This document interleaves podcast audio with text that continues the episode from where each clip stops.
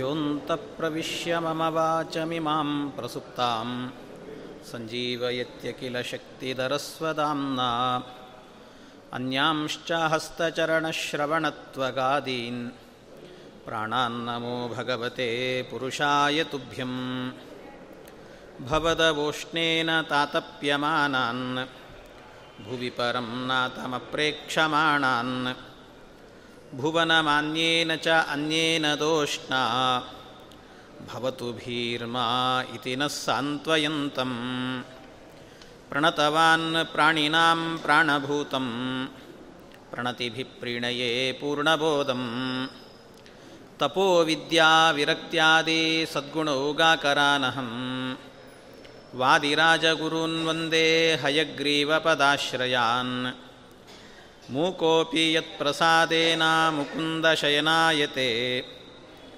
ರಾಜರಾಜಾಯತೆ ರಿಕ್ತೋ ರಾಘವೇಂದ್ರಂ ತಮಾಶ್ರಯೇ. ಅನವದ್ಯಾತ್ಮಚಾರಿತ್ರಂ ವಾದಿಕದ್ಯೋತಭಾಸ್ಕರಂ. ವಿದ್ಯಾಮಾನ್ಯಗುರುಂ ವಂದೇ ವಿದ್ಯಾವಿದ್ಯೋತಭಾಸ್ವರಂ. ಶ್ರೀವಿಶ್ವೇಶತೀರ್ಥಗುರುಭ್ಯೋ ನಮಃ. ನಾರಾಯಣಂ ನಮಸ್ಕೃತ್ಯ ನರಂಚೈವ ನರೋತ್ತಮಂ ದೇವೀಂ ಸರಸ್ವತೀಂ ವ್ಯಾಸಂ ತಥೋ ಜಯಮುದೀರಯೇ ಶ್ರೀ ಗುರುಭ್ಯೋ ನಮಃ ಹರಿ ಓಂ ಹರಿ ಓಂ ಹರಿ ಓಂ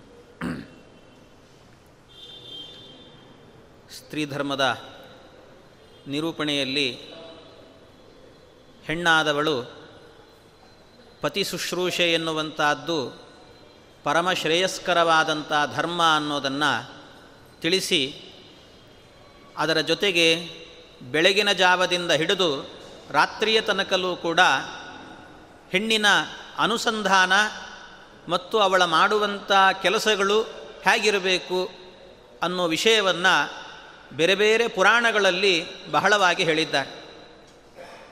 ಬೆಳಗಿನ ಜಾವದಲ್ಲಿ ಎದ್ದ ನಂತರ ದೀಪವನ್ನು ನೋಡಬೇಕು, ಪಾದ ಊರುವಾಗ ಸಮುದ್ರ ವಸನೇ ದೇವಿ ಅಂತ ಸ್ಮರಣೆ ಮಾಡಬೇಕು, ಎಲ್ಲ ಹೇಳಿದ ನಂತರ ಬೆಳಗಿನ ಜಾವದ ಒಂದು ಶೌಚವನ್ನು ಮುಗಿಸಿ ಬಾಯಿಯಲ್ಲಿ ಗಂಡೂಷವನ್ನು ಮಾಡಿ ಅನಂತರದಲ್ಲಿ ಮನೆಯ ಸ್ವಚ್ಛತೆಯ ಕೆಲಸವನ್ನು ಮಾಡಬೇಕು. ಮನೆಯ ಸ್ವಚ್ಛತೆಯ ಕೆಲಸವನ್ನು ಮಾಡುವಾಗ ಮನೆ ಕೆಲಸವನ್ನು ಮಾಡೋದು ಅಂತ ಹೇಳಿದರೆ ಏನೋ ಇವನನ್ನು ಕಟ್ಕೊಂಡಿದ್ದೀನಿ ಏನು ಹಿಂಸೆ ಕೊಡ್ತಾ ಇದ್ದಾನೆ, ಬೆಳಗ್ಗೆ ಎದ್ದು ಕ್ಲೀನ್ ಮಾಡಲಿಲ್ಲ ಅಂದರೆ ಬೈತಾನೆ ಅಂತ ಗಂಡನಿಗೆ ಹೆದರಿ ಮಾಡಬಾರ್ದಂತೆ. ಮಾಡುವ ಕೆಲಸದಲ್ಲಿ ಅನುಸಂಧಾನ ಹೇಗಿರಬೇಕು ಅಂದರೆ ಮನೆಯ ಕಸವನ್ನು ಗುಡಿಸ್ತಾ ಇದ್ದಾರೆ ಅಂದರೆ ಅದು ಕಲಿಯಂತೆ ಕಸ ಅಂದರೆ ಕಲಿ ಅಂತ ಅರ್ಥ. ಕಲಿಯನ್ನು ತೆಗೆದು ಹೊರಗೆ ಹಾಕ್ತಾ ಇದ್ದೇನೆ. ಈ ಕಲಿಯನ್ನು ಎಲ್ಲಿಂದ ತೆಗೆದು ಹೊರಗೆ ಹಾಕ್ತಿದ್ದೇನೆ ಅಂದರೆ ಸ್ತ್ರೀಯರಿಗೆ ಹಿಡೀ ಮನೆ ಎನ್ನುವಂಥದ್ದೇ ದೇವರ ಕೋಣೆಯಂತೆ ಅದು ವೃಂದಾವನ ಅಂತ, ಕೃಷ್ಣ ವಾಸ ಮಾಡುವಂತಹ ವೃಂದಾವನ ಅಂತ ಅನುಸಂಧಾನ ಮಾಡಬೇಕು.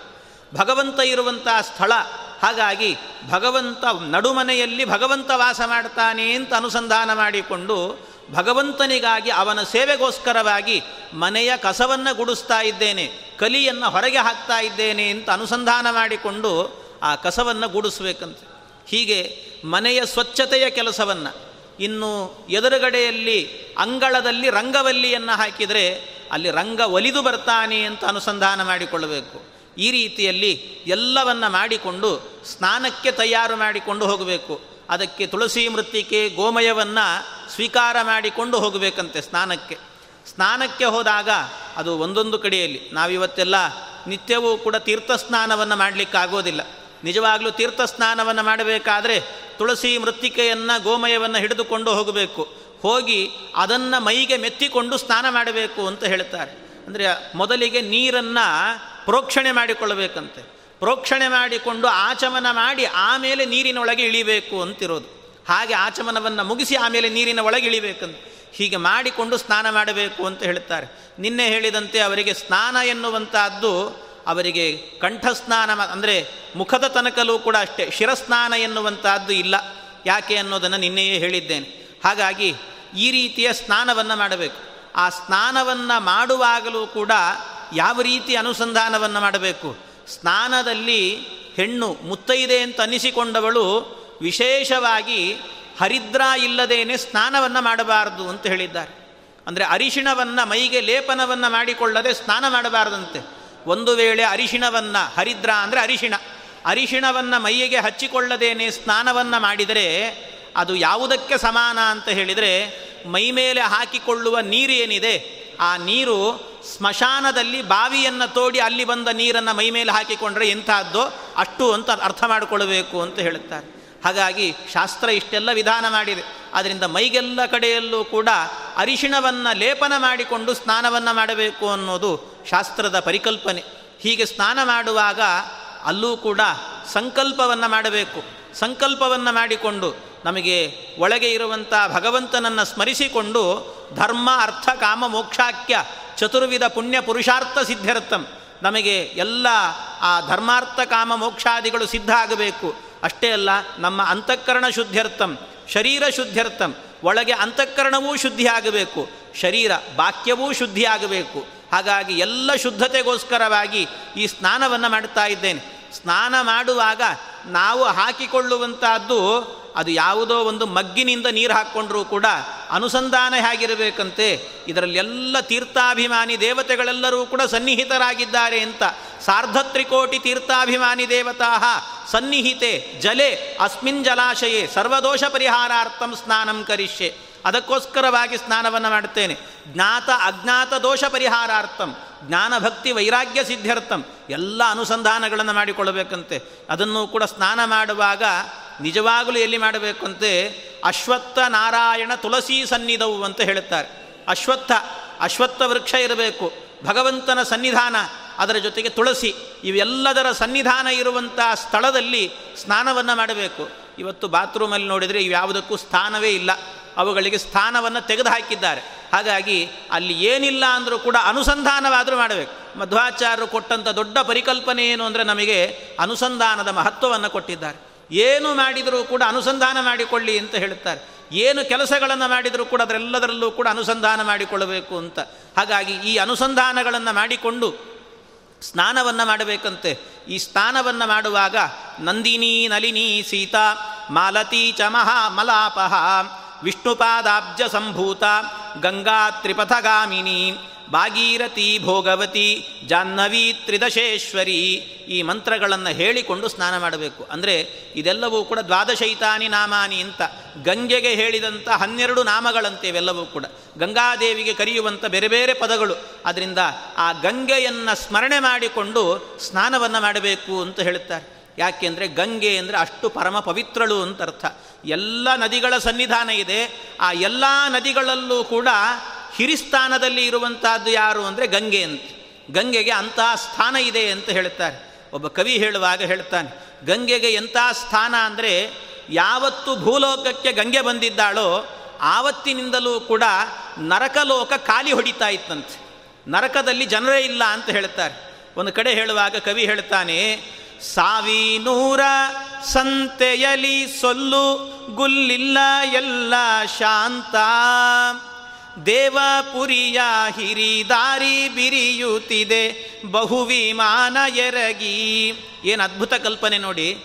ಸಾವಿನೂರ ಸಂತೆಯಲಿ ಸಾವಿನೂರು ಅಂತ ಹೇಳಿದರೆ ನರಕ ಅಂತ ಅರ್ಥ. ಸತ್ತವರೆಲ್ಲರೂ ಹೋಗುವಂಥ ಊರು ಅಂತ. ಸಾವಿನೂರ ಸಂತೆ ಅದು. ಯಾವಾಗಲೂ ಕೂಡ ಬೇಕಾದಷ್ಟು ಜನ ಹೋಗ್ತಾ ಇರ್ತಾರಂತ ಅಲ್ಲಿಗೆ. ಆದರೆ ಅಲ್ಲೇನಾಗಿದೆ? ಸೊಲ್ಲು ಗುಲ್ಲಿಲ್ಲ ಎಲ್ಲ ಶಾಂತ. ಗಲಾಟೆನೇ ಇಲ್ಲ. ಸಂತೆ ಅಂದರೆ ಹೇಗಿರಬೇಕು? ಯಾವಾಗಲೂ ಕೂಡ ಮಾರ್ಕೆಟ್ ಯಾವ ರೀತಿ ಇರಬೇಕು? ಗಲಗಲ ಅಂತ ಶಬ್ದ ಆಗ್ತಿರಬೇಕು, ಗಲಾಟೆ ಇರಬೇಕು, ಓಡಾಡಲಿಕ್ಕೆ ಜಾಗ ಇಲ್ಲ ಅಂತಿರಬೇಕು. ಆದರೆ ನರಕದಲ್ಲಿ ಆಗುವಾಗ ಯಾವುದು ಕೂಡ ಇಲ್ಲವೇ ಇಲ್ಲಂತೆ. ಎಲ್ಲ ಶಾಂತವಾಗಿದೆ ಅಂತೆ. ಇನ್ನು ಸ್ವರ್ಗ ನೋಡಿದರೆ ಹೇಗಿದೆ ಅಂದರೆ ದೇವಪುರಿಯ ಹಿರಿದಾರಿ ಬಿರಿಯುತ್ತಿದೆ, ಬಹುವಿಮಾನ ಎರಗಿ. ದೇವಪುರಿಯ ಹಿರಿದಾರಿ ಅಂದರೆ ಸ್ವರ್ಗಲೋಕದ ದಾರಿಯಲ್ಲಿ ಎಲ್ಲರೂ ಸ್ವರ್ಗಕ್ಕೆ ಹೋಗಲಿಕ್ಕೆ ಕ್ಯೂ ಅಲ್ಲಿ ನಿಂತಿದ್ದಾರಂತೆ. ಯಾಕೆ ಅಂತ ಕೇಳಿದರೆ, ಯಮಭಟರೆಲ್ಲರೂ ಕೂಡ ಹೋಗಿ ಕೇಳಿದ್ರಂತೆ ಯಮದೇವರ ಬಳಿಯಲ್ಲಿ. ನಾವು ಯಾರ ಬಳಿಗೆ ಹೋದರೂ ಕೂಡ ಯಾರೂ ನರಕಕ್ಕೆ ಬರ್ತಾ ಇಲ್ಲ ಅಂದರು. ಯಾಕೆ ನರಕಕ್ಕೆ ಬರ್ತಾ ಇಲ್ಲ ಅಂದರೆ ಎಲ್ಲರೂ ತಮ್ಮ ತಮ್ಮ ಮನೆಯಲ್ಲಿ ಸ್ನಾನ ಮಾಡಬೇಕಾದ್ರೆ ಗಂಗೆಯನ್ನು ಅನುಸಂಧಾನ ಮಾಡಿಕೊಂಡು ಸ್ನಾನ ಮಾಡ್ತಿದ್ದಾರೆ. ನಾವೆಲ್ಲ ಗಂಗಾ ಸ್ನಾನ ಮಾಡಿದ್ದೀವಿ, ನಮಗೆ ನರಕ ಇಲ್ಲ ಅಂತ ಹೇಳಿ ವಾಪಸ್ ಕಳಿಸ್ತಾ ಇದ್ದಾರೆ ನಮ್ಮನ್ನು. ಆದ್ದರಿಂದ ಯಾರನ್ನ ಕರ್ಕೊಂಡು ಬರಬೇಕು ಅಂತ ಕೆಲಸವೇ ಇಲ್ಲ ಅಂತಾಗಿದೆ ನಮಗೆ ಅಂತ ಹೇಳುತ್ತಾರೆ. ಈ ರೀತಿ ಅಂದರೆ ಆ ಗಂಗಾ ಸ್ನಾನ ಎನ್ನುವಂತಹದ್ದು, ಗಂಗೆಯನ್ನು ಸ್ಮರಣೆ ಮಾಡಿಕೊಂಡು ಸ್ನಾನ ಮಾಡಿದ್ರೇನೆ ಪರಮಪುಣ್ಯ ಅಂತ ಹೇಳಿದ್ದಾರೆ. ಹಾಗಾಗಿ ಅದನ್ನು ಸ್ಮರಣೆ ಮಾಡಿಕೊಂಡು ಬೆಳಗಿನ ಜಾವದ ಸ್ನಾನವನ್ನು ಮಾಡಬೇಕು ಅಂತ ಹೇಳಿದ್ದಾರೆ. ನಮಃ ಕಮಲನಾಭಾಯ, ನಮಸ್ತೆ ಜಲಶಾಯಿನೇ, ನಮಸ್ತೆಸ್ತು ಹೃಷಿಕೇಶ ಗೃಹಾಣಾರ್ಘ್ಯಂ ನಮೋಸ್ತುತೇ ಭಗವಂತನಿಗೆ ಒಂದು ಅರ್ಘ್ಯವನ್ನು ಕೊಡಬೇಕಂತೆ. ಇದೆಲ್ಲವೂ ಕೂಡ ಎಲ್ಲಿ ಅಂದರೆ ತೀರ್ಥ ಸ್ನಾನಗಳನ್ನು ಮಾಡಿದಾಗ ಕೊಡಬಹುದು. ಬಾತ್ರೂಮಲ್ಲಿ ಏನು ಅರ್ಘ್ಯ ಕೊಡಬೇಕು? ಕೊಡಲಿಕ್ಕಾಗಲ್ಲ. ಆದರೂ ಕೆಲವರು ಅನುಸಂಧಾನ ಮಾಡಿಕೊಳ್ಳೋದಕ್ಕೆ ಅವಕಾಶ ಇದೆ. ಅಲ್ಲಿಯೂ ಕೂಡ ಪಕ್ಕದಲ್ಲೇ ಒಂದು ಅರ್ಘ್ಯ ಪಾತ್ರವನ್ನು ಇಟ್ಟುಕೊಂಡು ಕೂಡ ಮಾಡಲಿಕ್ಕೆ ಸಾಧ್ಯತೆ ಇದೆ. ಮಾಡಬೇಕು ಅನ್ನುವಂಥ ಬುದ್ಧಿ ಇರಬೇಕಷ್ಟೇ. ಮಾಡಲಿಕ್ಕೆ ಬುದ್ಧಿ ಕೊಟ್ಟ ಭಗವಂತ ಪ್ರೇರಣೆ ಮಾಡಿದ ಅಂದರೆ ಎಲ್ಲಿ ಬೇಕಾದರೂ ಮಾಡ್ತಾರಂತೆ. ಅದರಿಂದ ಹಾಗೆ ಆ ರೀತಿ ಒಂದು ಭಗವಂತನಿಗೆ ಅರ್ಘ್ಯವನ್ನು ಕೊಡಬೇಕಂತೆ, ಆಮೇಲೆ ಗಂಗೆಗೆ ಅರ್ಘ್ಯವನ್ನು ಕೊಡಬೇಕಂತೆ, ಆಮೇಲೆ ಸೂರ್ಯನಿಗೆ ಒಂದು ಅರ್ಘ್ಯವನ್ನು ಕೊಡಬೇಕು. ಹೀಗೆ ಮೂರು ಜನರಿಗೂ ಕೂಡ ಅರ್ಘ್ಯ ಪ್ರದಾನವನ್ನು ಮಾಡಿ ಸ್ನಾನವನ್ನು ಮಾಡಬೇಕು ಅಂತ ಹೇಳಿದ್ದಾರೆ. ಹೀಗೆಲ್ಲ ಆ ಒಂದೊಂದು ಕಡೆಯಲ್ಲೂ ಕೂಡ ದಾಸರು ಹೇಳಿದಂತೆ ನದಿ ತೀರ್ಥ ಸ್ನಾನಗಳನ್ನು ಮಾಡುವಾಗ ಒಂದೊಂದು ಕಡೆಯಲ್ಲಿ ಅನುಸಂಧಾನ ಮಾಡಿಕೊಳ್ತಾ ಹೋಗಬೇಕು. ಅನುಸಂಧಾನಕ್ಕೆ ಎಷ್ಟು ಮಹತ್ವ ಇದೆ ನೋಡಿ, ನಮ್ಮ ಶಾಸ್ತ್ರದಲ್ಲಿ ಮಾತ್ರ ಹೇಳಿದ್ದು. ಗಂಗೆಗೆ ಇಳಿದಾಗ, ಯಾವುದೋ ಒಂದು ತೀರ್ಥದಲ್ಲಿ ಇಳಿದಾಗ ಸ್ನಾನವನ್ನು ಮಾಡ್ತಾ ಇದ್ದೇವೆ ಅಂದರೆ, ನಾವು ಸ್ನಾನಕ್ಕೆ ನೀರಿಗೆ ಇಳಿದು ಕೂಡಲೇ ಕಣಕಾಲಿಗೆ, ಅಂದರೆ ಮೊಣಕಾಲಿಗಿಂತ ಕೆಳಗಿನ ಭಾಗದಲ್ಲಿ ನೀರು ಬಂತು. ಅಷ್ಟು ಉದ್ದದ ನೀರಿದೆ ಅಂತಾದರೆ ಅನುಸಂಧಾನ ಮಾಡಬೇಕಂತೆ. ಕಣಕಾಲುದ್ದ ನೀರಾಗ ಶೇಷದೇವರ ಸನ್ನಿಧಾನ ಅಂತ ಚಿಂತನೆ ಮಾಡಬೇಕು. ಅಲ್ಲಿ ತನಕ ನೀರಿದ್ರೆ ಶೇಷದೇವರ ಸನ್ನಿಧಾನ, ಮೊಣಕಾಲುದ್ದ ನೀರಾಗ ಗರುಡದೇವರ ಸನ್ನಿಧಾನ. ಮೊಣಕಾಲುದ್ದಕ್ಕೆ ಬಂತು ಅಂದರೆ ಗರುಡದೇವರ ಸನ್ನಿಧಾನ ಇದೆ ಅಂತ ಅಂದುಕೊಳ್ಳಬೇಕು ಎದೆ ಉದ್ದ ನೀರಾಗ ಲಕ್ಷ್ಮೀನಾರಾಯಣ ದೇವರ ಸನ್ನಿಧಾನ. ಇಂಥ ಸ್ಥಳದಲ್ಲಿ ಗಂಗಾದೇವಿ ಇರುತ್ತಾಳೆ ಎಂದು ಅನುಸಂಧಾನ ಮಾಡಿ ಸ್ನಾನವನ್ನು ಮಾಡಬೇಕು ಅಂತ ದಾಸರಾಯರು ಹೇಳುತ್ತಾರೆ. ಹೀಗೆ ಆ ಸ್ನಾನವನ್ನು ಮಾಡೋದರಲ್ಲೂ ಕೂಡ ಇಷ್ಟು ಅನುಸಂಧಾನವನ್ನು ಮಾಡಬೇಕು ಅಂತ ಹೇಳಿದ್ದಾರೆ. ಅದರ ಜೊತೆಗೆ ಸ್ನಾನದ ಅನಂತರದಲ್ಲಿ ಭಗವಂತನ ಸ್ಮರಣೆಯನ್ನೇ ಬಿಡಬಾರದಂತೆ. ಅವನ ಸ್ಮರಣೆಯನ್ನು ಕಿಂಚಿತ್ತೂ ಬಿಡದೇನೆ ನಿರಂತರವಾಗಿ ಅವನ ಸ್ತೋತ್ರವನ್ನು ಮಾಡ್ತಿರಬೇಕು. ಬೆಳಗಿನ ಜಾವದಲ್ಲಿ ಏನು ಕೆಲಸ ಮಾಡಬೇಕಾದರೂ ಕೂಡ ಪ್ರಾತಸ್ತೋತ್ರ ಅಂತ ಪುಸ್ತಕಗಳೆಲ್ಲ ಸಿಗುತ್ತೆ ಇವತ್ತು ಬೇಕಾದಷ್ಟು.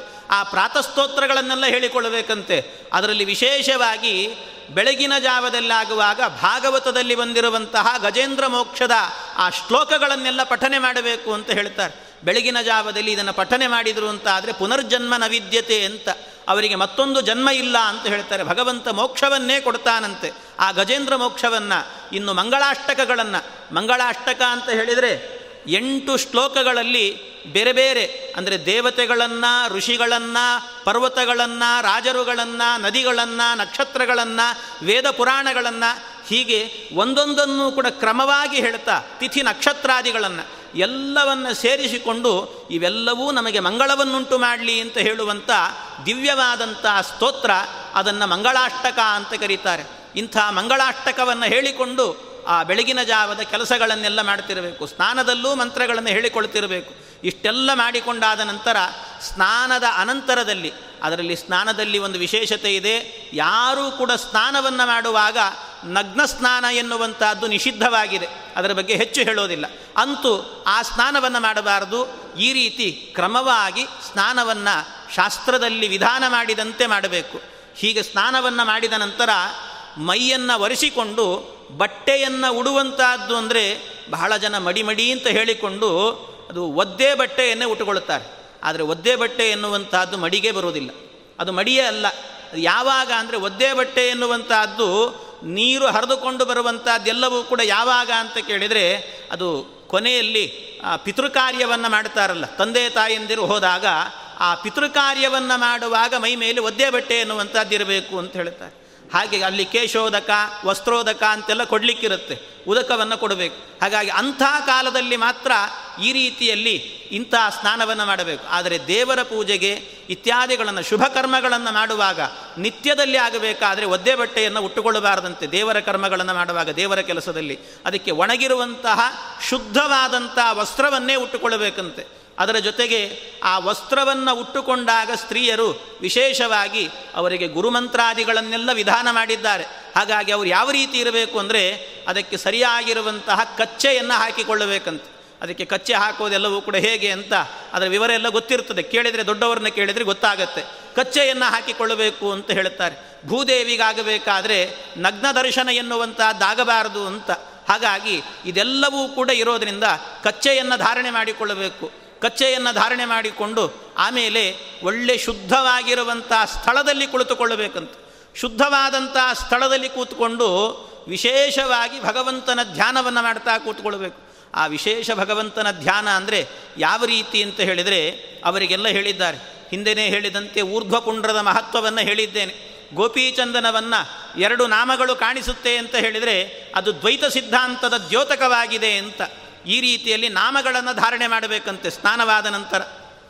ಆಚಮನಾದಿಗಳನ್ನೆಲ್ಲ ಮಾಡಿ ಊರ್ಧ್ವಪುಂಡ್ರ ಎನ್ನುವಂಥದ್ದು ಸೌಮ್ಯವಾಗಿರಬೇಕು. ಅದನ್ನು ಗೋಪಿ ಚಂದವನ್ ಚಂದನವನ್ನು ತೇಯುವಾಗ ಒಂದೊಂದಕ್ಕೂ ಒಂದೊಂದು ಮಂತ್ರಗಳನ್ನು ಹೇಳಿದ್ದಾರೆ. ಅದೆಲ್ಲವೂ ಕೂಡ ಪುಸ್ತಕಗಳಲ್ಲಿ ಗೋಪೀಚಂದನ ಪಾಪಜ್ಞ ವಿಷ್ಣುದೇಹ ಸಮುದ್ಭವ, ಚಕ್ರಾಂಕಿತ ನಮಸ್ತೇಸ್ತು, ಧಾರಣಾನ್ ಮುಕ್ತಿದೋಭವ ಇತ್ಯಾದಿ ಮಂತ್ರಗಳನ್ನೆಲ್ಲ ಹೇಳಿದ್ದಾರೆ. ಹಾಗಾಗಿ ಆ ಮಂತ್ರಗಳನ್ನು ಹೇಳಿಕೊಳ್ಳಬೇಕು. ಇನ್ನು ಅದರ ಜೊತೆಗೆ ನಾರಾಯಣ ಮತ್ತು ಗದಾ ಮುದ್ರೆಗಳನ್ನು ಧಾರಣೆ ಮಾಡಬೇಕು ಅಂತ ಹೇಳಿದ್ದಾರೆ. ನಾರಾಯಣ ಗದಾಮುದ್ರೆಗಳನ್ನು ಹಣೆಯಲ್ಲಿ ಧಾರಣೆ ಮಾಡಿದರೆ ಸಾಕು ಅನ್ನುವಂಥದ್ದು ಇದೆ. ಅದರ ಜೊತೆಗೆ ಇನ್ನು ಕೆಲವರಲ್ಲಿ ಸಂಪ್ರದಾಯವಾಗಿ ಬಂದಿರುವಂಥದ್ದು ಕೈಯಲ್ಲೂ ಕೂಡ ಧಾರಣೆ ಮಾಡುತ್ತಾರೆ. ಹೀಗೆ ಅಂತೂ ಸಂಪ್ರದಾಯದಲ್ಲಿದೆ ಆದ್ದರಿಂದಾಗಿ ಅದನ್ನೇನು ಅಲ್ಲಗಳೆಯೋದಿಲ್ಲ. ಅಂತೂ ಎರಡು ರೀತಿಯಲ್ಲಿ ಅವರವರ ಸಂಪ್ರದಾಯ ಹೇಗಿದೆಯೋ ಹಾಗೆ ಹಿರಿಯರನ್ನು ಕೇಳಿಕೊಂಡು ಅವರ ಮನೆಯ ಸಂಪ್ರದಾಯದಂತೆ ನಡೆದುಕೊಳ್ಳಬೇಕು.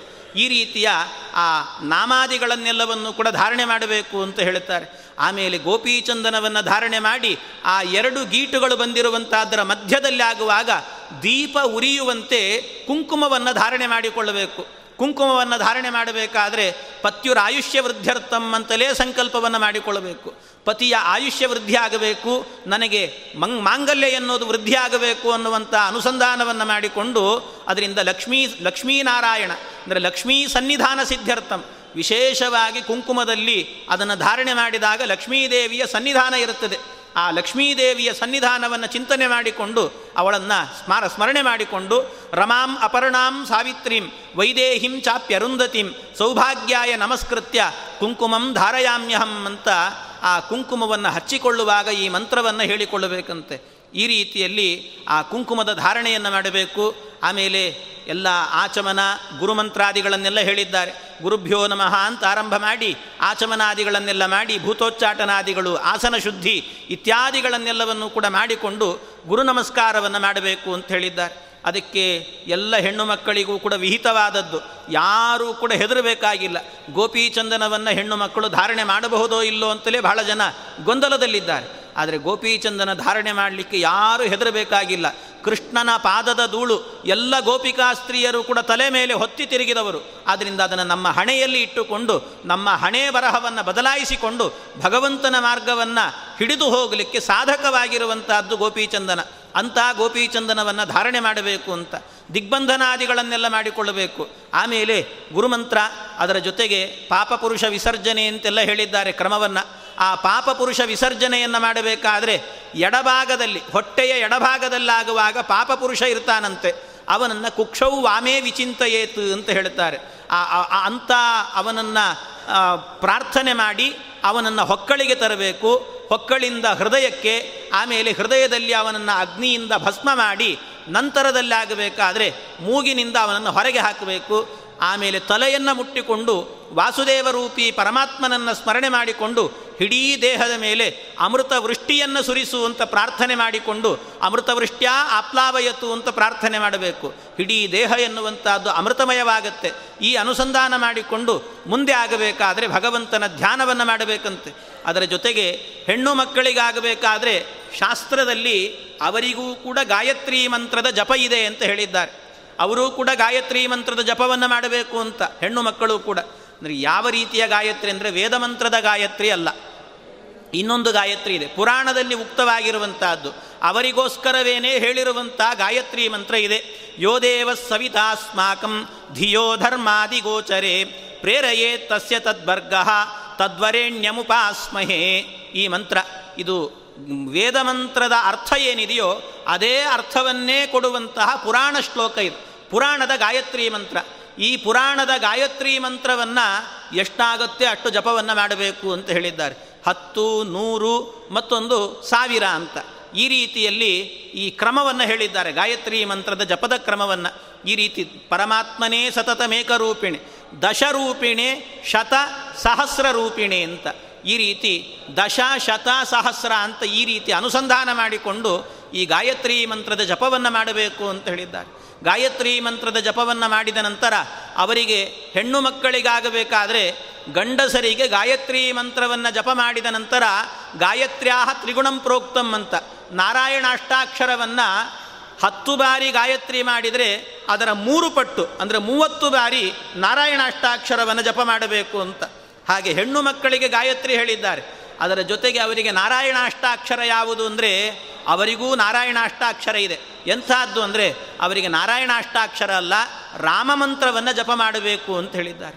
ರಾಮ ಮಂತ್ರವನ್ನು ಜಪ ಮಾಡಬೇಕಂತೆ. ರಾಮ ಎನ್ನುವಂತಹದ್ದು ಎಂಥದ್ದು ಅಂದರೆ ನಾರಾಯಣ ಅಷ್ಟಾಕ್ಷರ ಏನಿದೆ? ಆ ನಾರಾಯಣ ಅಷ್ಟಾಕ್ಷರದಲ್ಲಿ ಅದು ಐದನೇ ಅಕ್ಷರ. ಐದನೇ ಅಕ್ಷರ ಆಗಬೇಕಾದರೆ ರಾ ಅನ್ನುವಂಥ ಅಕ್ಷರ ಇದೆ. ಓಂ ನಮೋ ನಾರಾ ನಾರಾ ಎನ್ನುವಲ್ಲಿ ರಾ ಅನ್ನುವ ಅಕ್ಷರ. ಆ ಐದನೇ ಅಕ್ಷರವನ್ನು ತೆಗೆದು ಬಿಟ್ವಿ ಅಂತಾದರೆ ಆಗ ಅರ್ಥ ಏನು ಸಿಗುತ್ತೆ ಅಂದರೆ ನಾರಾಯಣಾಷ್ಟಾಕ್ಷರದಲ್ಲಿ ರಾ ಅನ್ನುವ ಅಕ್ಷರ ತೆಗೆದರೆ ನಾ, ಓಂ ನಮೋ ನಾಯನಾಯ ಅಂತಾಗತ್ತೆ. ನಾರಾಯಣಾಯ ಎನ್ನುವಲ್ಲಿ ನಾಯನಾಯ ಅಂತ ಆಗಿ ಹೋಗುತ್ತೆ. ಅಂದರೆ ನಾಯನಾಯ ಅನ್ನೋದಕ್ಕೆ ಅರ್ಥ ಏನು ಅಂದರೆ ಓಂ ನಮೋ ಮೋಕ್ಷವೇ ಇಲ್ಲ ಮೋಕ್ಷವೇ ಇಲ್ಲ ಅಂತ ಅರ್ಥ ಆಗುತ್ತೆ. ಅಂದರೆ ಅದರ ಒಳಗೆ ರಾ ಅನ್ನೋದನ್ನು ಸೇರಿಸಿದರೆ ಮಾತ್ರ ಮೋಕ್ಷ ಎನ್ನುವುದು ಲಭ್ಯವಾಗತ್ತೆ. ಅಯನಾಯ ನಾ, ಅಂದರೆ ಅಯನ ಇಲ್ಲ, ಅಂದರೆ ಮೋಕ್ಷ ಇಲ್ಲ ಅಂತ ಅರ್ಥ. ಆ ಅರ್ಥ ಬರುತ್ತೆ. ಅದಕ್ಕೆ ರಾ ಅನ್ನೋದನ್ನು ಸೇರಿಸಬೇಕು. ಅದು ಮೋಕ್ಷಪ್ರದವಾಗಿರುವಂಥ ಅಕ್ಷರ. ಅದರ ಜೊತೆಗೆ ಇನ್ನೊಂದು ಯಾವುದು ಅಂದರೆ ಎಲ್ಲ ಬ್ರಾಹ್ಮಣರು ಕೂಡ ನಿತ್ಯವೂ ಕೂಡ ಶಿವಪಂಚಾಕ್ಷರಿಯನ್ನು ಜಪ ಮಾಡಬೇಕು ಅಂತೇಳಿ ಆ ಶಿವಪಂಚಾಕ್ಷರಿಯಲ್ಲಾಗಬೇಕಾದರೆ ಎರಡನೇ ಅಕ್ಷರವೇನೇ ಎರಡನೇ ಅಕ್ಷರ, ಅಂದರೆ ರಾಮ ಅನ್ನುವಲ್ಲಿರುವ ಮಕಾರ, ಓಂ ನಮಃ ಶಿವಾಯ ಅಂತ ಹೇಳುವಾಗ ನಮಃ ಅಂತ ಹೇಳಿದಾಗ ಎರಡನೇ ಅಕ್ಷರ ಇರುವಂಥದ್ದು ಹಾಗಾಗಿ ನಮ ಅನ್ನುವಂಥ ಆ ಅಕ್ಷರದಲ್ಲಿ ಆ ಎರಡನೇ ಅಕ್ಷರವನ್ನು ಇಟ್ಟುಕೊಳ್ಬೇಕು. ಒಂದು ವೇಳೆ ಆ ಅಕ್ಷರವನ್ನು ತೆಗೆದ್ವಿ ಅಂತಾದರೆ ನ ಶಿವಾಯ ಅಂತ ಅರ್ಥ ಆಗ, ನ ಶಿವಾಯ ನ ಶಿವಾಯ ಅಂದರೆ ಶಿವ ಅಂದರೆ ಮಂಗಳ ಅಂತ ಅರ್ಥ, ಅಂದರೆ ನ ಶಿವಾಯ ಅಂದರೆ ಮಂಗಳ ಆಗಬಾರದು ಅಂತ ಅರ್ಥ ಆಗುತ್ತೆ.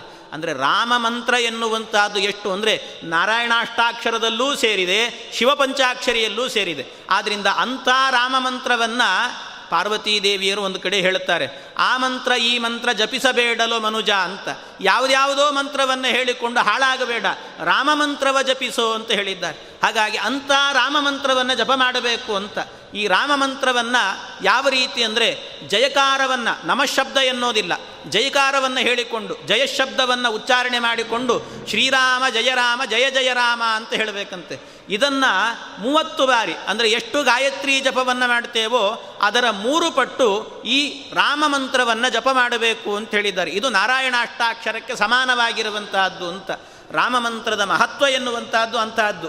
ಅದರಿಂದ ರಾಮ ಅನ್ನುವ ಅಕ್ಷರವನ್ನು ಹೇಳಿದರೆ ಸಾಕು. ಅಂದರೆ ಎರಡು ಅಕ್ಷರ ಹೇಳಿದರೆ ಮಹಾಪುಣ್ಯ ಇದೆ ಅಂತ ಅನುಸಂಧಾನ ಮಾಡಿಕೊಳ್ಳಬೇಕು. ಈ ಶಾಸ್ತ್ರಕ್ಕೆ ಅನುಸಂಧಾನದ ಮಹತ್ವ ಯಾಕೆ ಅಂದರೆ ರಾಮ ಅನ್ನುವ ಅಕ್ಷರಕ್ಕೆ ಎರಡು ಅಕ್ಷರಗಳನ್ನು ಉಚ್ಚಾರಣೆ ಮಾಡಿದರೆ ಎಷ್ಟು ಪುಣ್ಯ ಇದೆ ಅಂದರೆ ಪಾರ್ವತೀ ದೇವಿ ಇದನ್ನು ಹೇಳಿದ್ದಾಳೆ ವಿಶೇಷವಾಗಿ. ಪಾರ್ವತೀ ದೇವಿಯರು ಅವರದೊಂದು ಕ್ರಮ ಇಟ್ಟುಕೊಂಡಿದ್ರಂತೆ. ಏನು ಕ್ರಮ ಅಂದರೆ ಪ್ರತಿನಿತ್ಯವೂ ಕೂಡ ಅವರು ನಿತ್ಯವೂ ಕೂಡ ಸಹಸ್ರನಾಮವನ್ನು ಹೇಳಿಕೊಂಡೇ ಊಟ ಮಾಡೋದು ಅಂತ ಅವರ ಕ್ರಮ. ಅಂದರೆ ಸಹಸ್ರನಾಮ, ವಿಷ್ಣು ಸಹಸ್ರನಾಮವನ್ನು. ಪ್ರತಿನಿತ್ಯ ವಿಷ್ಣು ಸಹಸ್ರನಾಮವನ್ನು ಪಾರಾಯಣ ಮಾಡದೇನೆ ಊಟ ಮಾಡೋದಿಲ್ಲ ಅಂತಿತ್ತು ಕ್ರಮ ಅವರದ್ದು. ಅದಕ್ಕೆ ಒಂದು ದಿವಸ ಏನಾಯಿತಂತೆ ರುದ್ರದೇವರು ಎಲ್ಲೋ ಅರ್ಜೆಂಟಾಗಿ ಹೋಗಬೇಕಿತ್ತು. ದಂಪತಿ ಪೂಜೆಗೆ ಕರೆದಿದ್ರೆ ಯಾರೋ ಏನು. ಹೋಗಬೇಕು ಅಂತ ಹೊರಟಿದ್ದಾರೆ. ಪಾರ್ವತಿ ದೇವಿ ನೋಡಿದರೆ ಬರ್ತಾನೆ ಇಲ್ಲ, ಎಷ್ಟೊತ್ತಾದರೂ ಕೂಡ. ಅದಕ್ಕೆ ಏನು ಮಾಡಿದ್ರು? ರುದ್ರದೇವರು ಹೋಗಿ ಹೇಳಿದ್ರಂತೆ ಬೇಗ ಬಾ, ಟೈಮ್ ಆಗ್ತಾ ಇದೆ, ಅಲ್ಲಿ ಕಾಯ್ತಿರ್ತಾರೆ ನಮಗೋಸ್ಕರ ಅಂದರೆ, ಇಲ್ಲ, ನೀವು ಹೋಗಿ ಬನ್ನಿರಿ ಊಟಕ್ಕೆ ನಾನು ಬರೋದಿಲ್ಲ ಅಂದ್ರಂತೆ. ನಾನು ಬರೋದಿಲ್ಲ ಅಂದರೆ ಅದಕ್ಕೆ ಪಾರ್ವತೀ ದೇವಿಗೆ ಇಲ್ಲ, ದಂಪತಿಗಳಿಗೆ ಹೇಳಿದ್ದಾರೆ, ನೀನೂ ಬರಬೇಕು ಅಂತ ಹೇಳಿ ಅದಕ್ಕೆ ಪಾರ್ವತೀ ದೇವಿ ಹೇಳಿದ್ಲು, ನಾನು ಬಂದರೂ ತಡ ಆಗ್ತದೆ. ಯಾಕೆ ಅಂದರೆ ಸಹಸ್ರನಾಮ ಹೇಳ್ಕೊಳ್ಬೇಕು. ಇನ್ನೂ ಹದಿನೈದು, ಇಪ್ಪತ್ತು ನಿಮಿಷ ಬೇಕು. ಒಂದು ಬಾರಿ ಪಾರಾಯಣ ಮಾಡಬೇಕು ಅಂದರೆ ಸಹಸ್ರನಾಮವನ್ನು ಕನಿಷ್ಠ ಪಕ್ಷ ಹನ್ನೆರಡರಿಂದ ಹದಿನೈದು ನಿಮಿಷ ಬೇಕೇ ಬೇಕಾಗತ್ತೆ. ಎಷ್ಟು ಫಾಸ್ಟಾಗಿ ಹೇಳಿದರೂ ಕೂಡ. ಅದರಿಂದ ಅಷ್ಟು ಸಮಯ ಆಗತ್ತೆ ಎಂದಾಗ ಇಲ್ಲ, ಅಷ್ಟು ಕಾಯಲಿಕ್ಕೆ ಸಮಯ ಇಲ್ಲ. ರುದ್ರದೇವರ, ಕಾಯಲಿಕ್ಕೆ ಸಮಯ ಇಲ್ಲ. ಮತ್ತೇನು ಮಾಡಬೇಕು? ಅದಕ್ಕೆ ಇನ್ನೊಂದು ಉಪಾಯವನ್ನು ಹೇಳುತ್ತೇನೆ ಅಂತ ರುದ್ರದೇವರು ಹೇಳಿದ್ರಂತೆ, ಶ್ರೀರಾಮ, ರಾಮ ರಾಮ ಅಂತ ಮೂರು ಬಾರಿ ಹೇಳಿಕೊಟ್ರಂತೆ. ಮೂರು ಬಾರಿ ರಾಮ ರಾಮ ರಾಮ ಅಂತ ಹೇಳು, ಅದು ಸಾಕು. ಇಷ್ಟು ಸರ್ತಿ ಹೇಳಿದರೆ ಅದು ಸಹಸ್ರನಾಮಕ್ಕೆ ಸದ ಸಮಾನವಾಗುತ್ತೆ ಅಂತ ಹೇಳಿದ್ರಂತೆ. ಮೂರು ಬಾರಿ ಹೇಳಿಸಿದರು. ಹೇಳಿಸಿ ಇದು ಸಹಸ್ರನಾಮ ಆಯಿತು ಅಂತ ಹೇಳಿದ್ರಂತೆ. ಅದನ್ನೇ ಹೇಳಿದ್ದು ಶ್ರೀರಾಮ, ರಾಮ, ರಾಮೇತಿ, ರಮೇ, ರಾಮೇ, ಮನೋರಮೆ ಸಹಸ್ರನಾಮ ತತ್ತುಲ್ಯಂ ರಾಮನಾಮ ವರಾನನೆ ಅಂತ. ಅದು ಸಹಸ್ರನಾಮಕ್ಕೆ ಸಮಾನವಾಗಿರುವಂಥ ನಾಮ ಅಂತ. ಹೀಗೆ ಅನುಸಂಧಾನ ಮಾಡಿಕೊಳ್ಳಬೇಕು.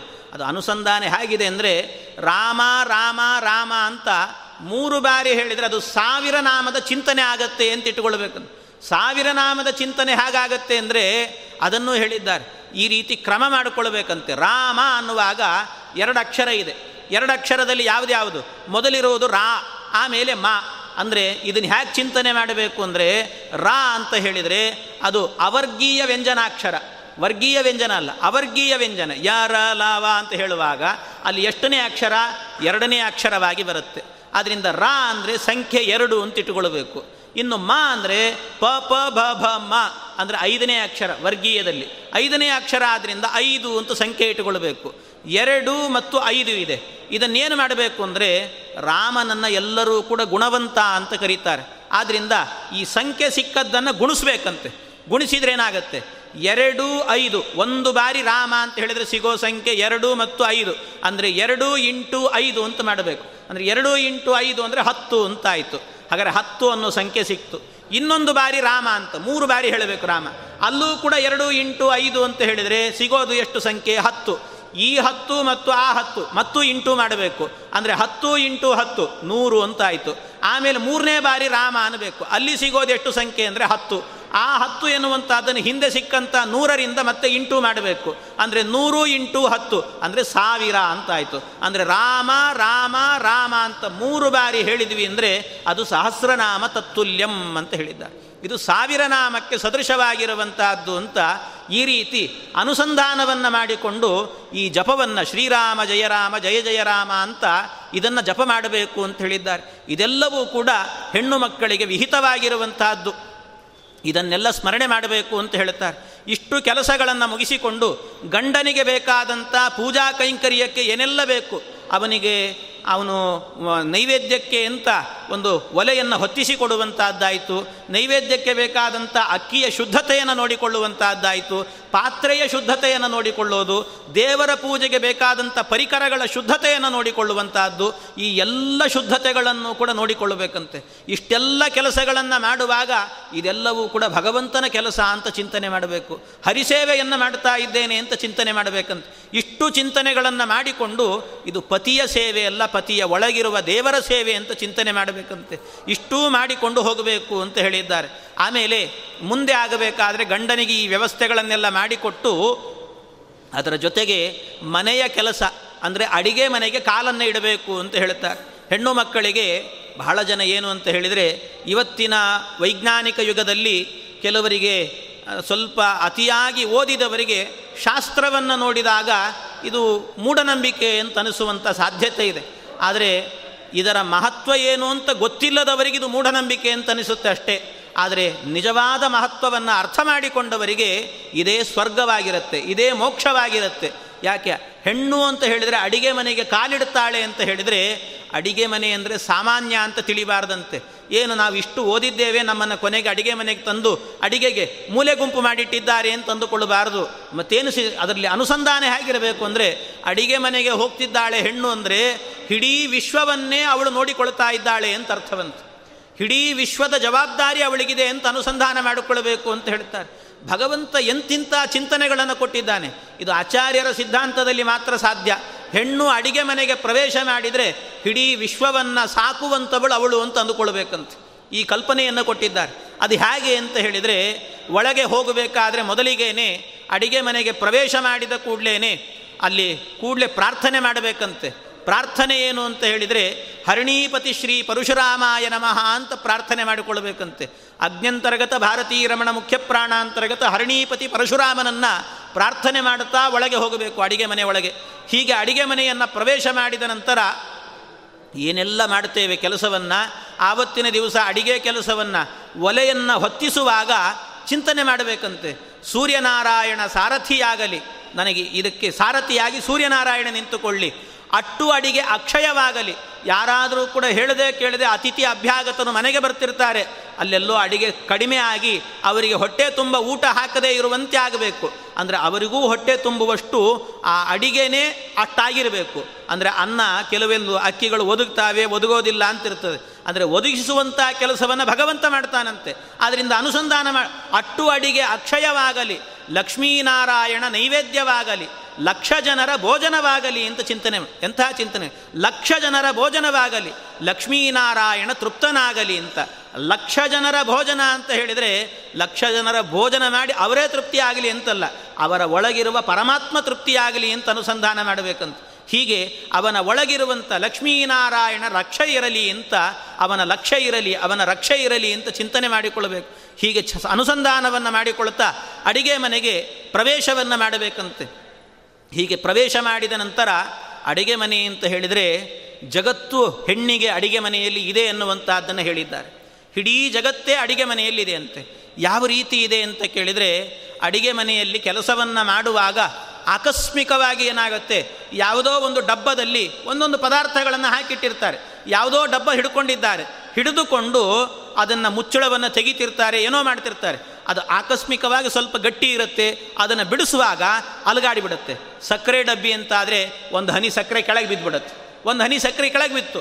ಕೆಳಗೆ ಬಿದ್ದು ಕೂಡಲೇ ಅಯ್ಯೋ ಸಕ್ಕರೆ ವೇಸ್ಟ್ ಆಯಿತು ಅಂತ ಬಹಳ ಸಕ್ಕರೆಯನ್ನು, ಒಂದು ಹನಿಯೂ ಬಿಡದಂತೆ ಬಳದು ಬಳದು ಹಾಕಬಾರ್ದಂಥದನ್ನು ಮೇಲ್ಮೇಲೆ ತೆಗಿಬೇಕಷ್ಟೆ. ಸೂಕ್ ಭಾಳ ಬಿದ್ದಿತ್ತು ಅಂದರೆ ಮಾತ್ರ ಮೇಲ್ಮೇಲೆ ತೆಗಿಬೇಕು. ಇಲ್ಲದೇ ಇದ್ದರೆ ಒಂದು ಹನಿ, ಎರಡು ಕಾಳು ಬಿದ್ದಿತ್ತು ಅಂದರೆ ಹೋಗಲಿ ಬಿಡು ಅಂತ ಬಿಡಬೇಕಂತೆ.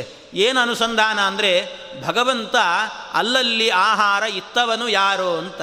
ಅಲ್ಲಲ್ಲಿ ಆಹಾರವನ್ನು ಭಗವಂತನೇ ವ್ಯವಸ್ಥೆ ಮಾಡ್ತಾ ಇರ್ತಾನಂತೆ. ಅಂದರೆ ಭಗವಂತನನ್ನು ಅನುಸಂಧಾನ ಮಾಡಿಕೊಳ್ಬೇಕು. ಎಲ್ಲ ಪ್ರಾಣಿಗಳನ್ನು ಕೂಡ ಭಗವಂತ ಸೃಷ್ಟಿ ಮಾಡಿದ್ದಾನೆ. ಅವನ ಸೃಷ್ಟಿಯಲ್ಲಿ ಸಕಲ ಪ್ರಾಣಿಗಳು ಇದ್ದಾವೆ. ಆ ಎಲ್ಲ ಪ್ರಾಣಿಗಳಿಗೂ ಕೂಡ ಭಗವಂತ ಆಹಾರವನ್ನು ಒದಗಿಸ್ತಾನಂತೆ. ಅದು ನನ್ನ ಕೈಯಿಂದಾಗಿ ಆಹಾರವನ್ನು ಒದಗಿಸಿದ್ದಾನೆ ಇವತ್ತು ಅಂತ ಎರಡು ಕಾಳು ಸಕ್ಕರೆ ಕೆಳಗೆ ಬಿದ್ದರೆ ಅನುಸಂಧಾನ ಮಾಡಿಕೊಳ್ಬೇಕಂತೆ. ಎಂಥ ಅನುಸಂಧಾನ ನೋಡಿ. ಅಂದರೆ ಇಡೀ ವಿಶ್ವದಲ್ಲಿರುವಂಥ ಪ್ರಾಣಿಗಳನ್ನು ನಾನು ಸಾಕ್ತಾ ಇದ್ದೇನೆ. ನನ್ನಿಂದಾಗಿ ಭಗವಂತ ಮಾಡಿಸ್ತಾ ಇದ್ದಾನೆ ಅಂತ ಅನುಸಂಧಾನ ಮಾಡಿಕೊಳ್ಬೇಕು ನನ್ನಿಂದ ನನಗೆ ಪ್ರೇರಣೆ ಮಾಡಿ ಮಾಡಿಸ್ತಿದ್ದಾನೆ. ಇನ್ನು ಗಂಡ ಊಟಕ್ಕೆ ಕೂತ ಅಂತ ಆದರೆ ಊಟವನ್ನು ಮಾಡಬೇಕಾದ್ರೆ ಏನೋ ಪಾತ್ರೆಯಲ್ಲಿ ತರ್ತಾ ಇರ್ತೇವೆ. ಅದು ಸಾರಾಗಬಹುದು ಅನ್ನ ಆಗ್ಬೋದು, ಏನೋ ತರ್ತಿರ್ತೇವೆ. ಅವಸರದಲ್ಲಿ ಬರಬೇಕಾದ್ರೆ ಎರಡು ಕಾಳು ಕೆಳಗೆ ಬೀಳುತ್ತೆ. ಆ ಕೆಳಗೆ ಬಿದ್ದದ್ದನ್ನು ಕೂಡ ವ್ಯರ್ಥ ಆಗಬಾರ್ದು ಅಂತ ಹಾಕ್ಕೊಂಡು ಎಲೆಗೆ ಹಾಕ್ಕೊಂಡು ತಾವೇ ಜಡ್ದು ಬಿಡಬಾರ್ದು. ಮತ್ತೇನು ಅಂದರೆ ಅದು ಒಂದು ಪ್ರಾಣಿಗಾಗಲಿ ಅಂತ ಇಡಬೇಕಂತೆ. ಹೊರಗೆ ನಾಯಿಗಳಿರ್ತಾವೆ, ಇನ್ನೊಂದು ಮತ್ತು ಏನೋ ಒಂದು ಪ್ರಾಣಿಗಳಿರ್ತವೆ. ಆ ಪ್ರಾಣಿಗಳಿಗಾಯಿತು ಅಂತ ಅಂದರೆ ಭಗವಂತ ನನ್ನಿಂದಾಗಿ ಇವತ್ತು ಆ ಪ್ರಾಣಿಗೂ ಕೂಡ ಒಂದು ಆಹಾರವನ್ನು ಕೊಟ್ಟಿದ್ದಾನೆ ಅಂತ ಅನುಸಂಧಾನ ಮಾಡಿಕೊಳ್ಳಬೇಕು ಇಂಥ ಅನುಸಂಧಾನವನ್ನು ಮಾಡಬೇಕು ಅಂತ. ಇನ್ನೇನಾದರೂ ಮನೆಯಲ್ಲಿ ಆಕಸ್ಮಿಕವಾಗಿ ಹಿಂದಿನ ದಿವಸದಲ್ಲಿ ಹಾಲನ್ನು ಹೆಪ್ಪಾಕಿ ಮೊಸರು ಮಾಡಬೇಕು ಅಂತ ಹೊರಟಿರ್ತೇವೆ. ಏನೋ ಗೊತ್ತಿಲ್ಲದೇನೆ, ಬಿಸಿಲು ಕಾಲ ಜಾಸ್ತಿ ಆಗಿರುತ್ತೆ, ಏನೋ ಆಗಿರುತ್ತೆ, ಹಾಲು ಒಡೆದು ಹೋಗುತ್ತೆ. ಒಡೆದೋಯ್ತು ಅಂದು ಕೂಡಲೇನೆ ಹಾಳಾದ ಹಾಲು ಅಂತ ಬೈಕೊಳ್ಬಾರ್ದಂತೆ. ಮತ್ತೇನು ಅನ್ಬೇಕು? ಅದನ್ನು ಕೂಡ ಇವತ್ತು ಭಗವಂತ ನನ್ನಿಂದಾಗಿ ಬೆಕ್ಕಿಗೆ ಆಹಾರವನ್ನು ಮಾಡಿಕೊಟ್ಟಿದ್ದಾನೆ ಅಂತ ಚಿಂತನೆ ಮಾಡಬೇಕು. ಹೀಗೆ ಅದನ್ನು ಬೆಕ್ಕಿಗೆ ಆಹಾರ ಅಂತ ಹಾಕಬೇಕಂತ ಹೀಗೆ ಒಂದೊಂದನ್ನು ಕೂಡ, ಅಂದರೆ ಅಡಿಗೆ ಮನೆಯಲ್ಲೇನೇ ಚಿಂತನೆ ಮಾಡಲಿಕ್ಕೆ ಬೇಕಾದಷ್ಟು ವಿಚಾರಗಳಿದ್ದಾವೆ ಅಂತ ಹೇಳುತ್ತಾರೆ. ಹೀಗೆ ಪಾಕವನ್ನು ತಯಾರು ಮಾಡಬೇಕಾದ್ರೆ ಅಲ್ಲಿಲ್ಲಿ ಏನಾದರೂ ಬಿತ್ತು ಅಂತಾದರೆ ಹೀಗೆ ಅನುಸಂಧಾನ ಮಾಡಬೇಕು. ಅದರ ಜೊತೆಗೆ ಎಲೆಯಲ್ಲಿ ಆಗಬೇಕಾದ್ರೆ ಗಂಡನಿಗೆ ಬಡಿಸಬೇಕಾದ್ರೆ ಎಲ್ಲ ಅಡಿಗೆಯನ್ನೆಲ್ಲ ಮಾಡಬೇಕಾದರೂ ಕೂಡ ಭಗವಂತನ ಸ್ಮರಣೆಯನ್ನು ವಿಶೇಷವಾಗಿ ದ್ರೌಪದೀ ದೇವಿಯರನ್ನು, ಭೀಮಸೇನ ದೇವರನ್ನು ಸ್ಮರಣೆ ಮಾಡಿಕೊಂಡು ಮಾಡಬೇಕಂತೆ ಅಡಿಗೆಯನ್ನು. ಈ ಸ್ಮರಣೆಯನ್ನು ಮಾಡಿಕೊಂಡು ಅಡಿಗೆ ಮಾಡಿದರೆ ಆವತ್ತಿನ ದಿವಸ ವಿಶೇಷವಾಗಿ ಹೇಳ್ತಾರೆ, ಎಂತಿಂಥ ಮಹನೀಯರ ಬಗ್ಗೆ ಚಿಂತನೆ ಮಾಡಬೇಕು ಅಂತ. ಅಡಿಗೆ ಮನೆಯಲ್ಲಿ ಕೂತಾಗ ವ್ಯಾಸರಾಜರ ಗುರುಗಳಾದಂಥ ಶ್ರೀಪಾದರಾಜರ ಸ್ಮರಣೆ ಮಾಡಬೇಕಂತೆ. ಅಲ್ಲಿ ಭೀಮಸೇನ ದೇವರ ಸ್ಮರಣೆ, ದ್ರೌಪದೀ ದೇವಿಯ ಸ್ಮರಣೆ, ಪರಶುರಾಮ ದೇವರ ಸ್ಮರಣೆ, ಇವನ್ನೆಲ್ಲ ಮಾಡಿದರೆ, ಶ್ರೀಪಾದರಾಜರ ಸ್ಮರಣೆ ಮಾಡಿದರೆ, ಏನು ಮಾಡಿದರೂ ಕೂಡ ಆವತ್ತಿನ ದಿವಸ ಮಾಡಿದ ಪದಾರ್ಥ ಒಂದೇ ಆದರೂ ಕೂಡ ಪಂಚಭಕ್ಷ್ಯವನ್ನು ತಿಂದಷ್ಟು ಆನಂದವಾಗತ್ತಂತೆ. ಅಂಥ ಆನಂದ ಅವತ್ತು ಕೊಡ್ತಾರಂತೆ. ದ್ರೌಪದೀ ದೇವಿಯರ ಸ್ಮರಣೆಯನ್ನು ಮಾಡಿದ್ವಿ ಅಂತಾದರೆ, ಮಾಡಿದ ಅಡಿಗೆಯೆಲ್ಲವೂ ಕೂಡ ಅದು ವಿಶೇಷವಾಗಿ ಅಕ್ಷಯವಾಗತ್ತಂತೆ. ಭೀಮಸೇನ ದೇವರ ಸ್ಮರಣೆ ಮಾಡಿದರೆ ಅವರೇನೇ ಭಗವಂತನಿಗೆ ನೈವೇದ್ಯವನ್ನು ಮಾಡ್ತಾರಂತೆ ಹೀಗೆ ಒಂದೊಂದಕ್ಕೂ ಕೂಡ ವಿಶಿಷ್ಟವಾದ ಅನುಸಂಧಾನಗಳು. ಹೀಗೆಲ್ಲ ಅನುಸಂಧಾನವನ್ನು ಮಾಡಿಕೊಂಡು ಅಲ್ಲಿ ವಿಶೇಷವಾಗಿ ಭಗವಂತನ ಧ್ಯಾನ ಮಾಡಿ ಅಡಿಗೆಯನ್ನು ಮಾಡಬೇಕು ಅಂತ.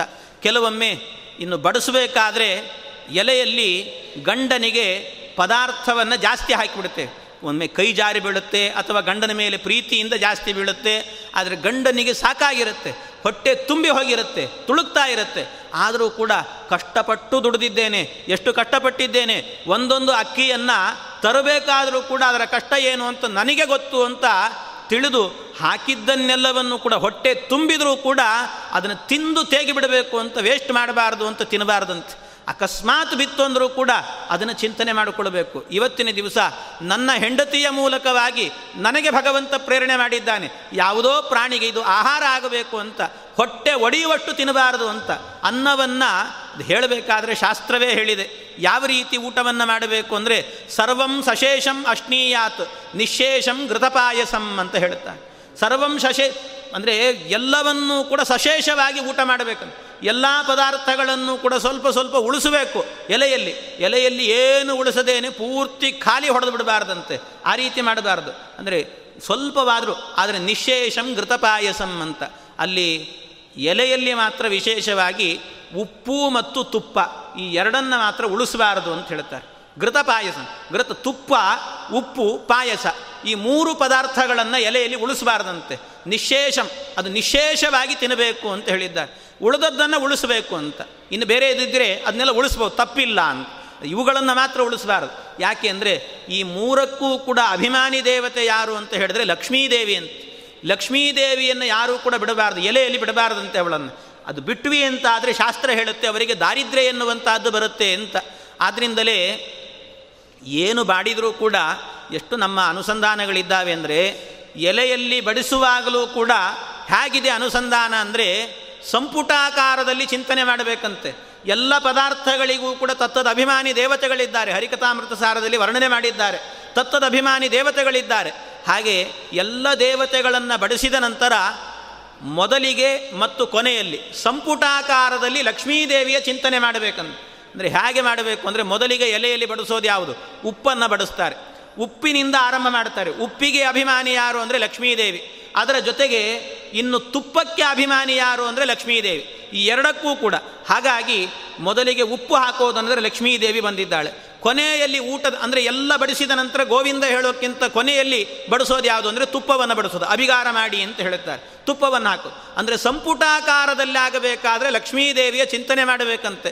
ಹೀಗೆ ಚಿಂತನೆ ಮಾಡಿಕೊಂಡು, ಅಂದರೆ ಮೊದಲಿಗೆ ಉಪ್ಪು, ಕೊನೆಯಲ್ಲಿ ತುಪ್ಪ, ಎರಡರಲ್ಲೂ ಲಕ್ಷ್ಮೀ ಇದ್ದಾಳೆ. ಅಂದರೆ ಲಕ್ಷ್ಮೀದೇವಿಯನ್ನು ಅನುಸಂಧಾನ ಮಾಡಿಕೊಂಡು ತಿನ್ನುವ ಒಂದೊಂದು ಆಹಾರವನ್ನು ಕೂಡ ಒಳಗಿರುವ ಪರಮಾತ್ಮನು ತೃಪ್ತಿಯಾಗಲಿ ಅಂತ, ನನ್ನ ದೇಹ ದುಷ್ಟಪುಷ್ಟವಾಗಿರಲಿ ಅಂತಲ್ಲ, ಮತ್ತೇನು ಪರಮಾತ್ಮ ತೃಪ್ತಿಯಾಗಲಿ ಅನ್ನುವ ಅನುಸಂಧಾನದಿಂದ ಮಾಡಬೇಕಂತೆ. ಅದು ಸಂಪುಟಾಕಾರದಲ್ಲಿ ಲಕ್ಷ್ಮೀದೇವಿ ಇದ್ದಾಳೆ ಅಂದರೆ ಎಲ್ಲ ಪದಾರ್ಥಗಳನ್ನು ಕೂಡ ಲಕ್ಷ್ಮೀದೇವಿಯೇ ಬಡಿಸ್ತಾ ಇದ್ದಾಳೆ ಅಂತ ಅನುಸಂಧಾನವನ್ನು ಮಾಡಿಕೊಳ್ಳಬೇಕು. ಹೀಗೆ ಈ ಕ್ರಮದಲ್ಲಿ ಆ ಊಟವನ್ನು ಮಾಡಬೇಕು ಅಂತ ಹೇಳಿದ್ದಾರೆ. ಇಷ್ಟೆಲ್ಲವನ್ನು ಕೂಡ ಮಾಡಿಕೊಂಡು ನಿಶೇಷಂ ಘೃತ ಪಾಯಸಂ. ಘೃತ ಪಾಯಸಗಳನ್ನು, ಲವಣವನ್ನು ಎಲೆಯಲ್ಲಿ ಉಳಿಸದೇನೆ ತಿನ್ನಬೇಕು ಆದ್ದರಿಂದ ಎಲೆಯಲ್ಲಿ ಉಳಿಸದೇ ತಿನ್ನಬೇಕು ಅಂದರೆ ಬಹಳ ಜನ ಏನು ಮಾಡ್ತಾರೆ ಅಂದರೆ ಪಾಯಸ, ತುಪ್ಪ ಇದ್ದರೆ ತೊಗೊಂಡ್ಬಿಡ್ತಾರೆ.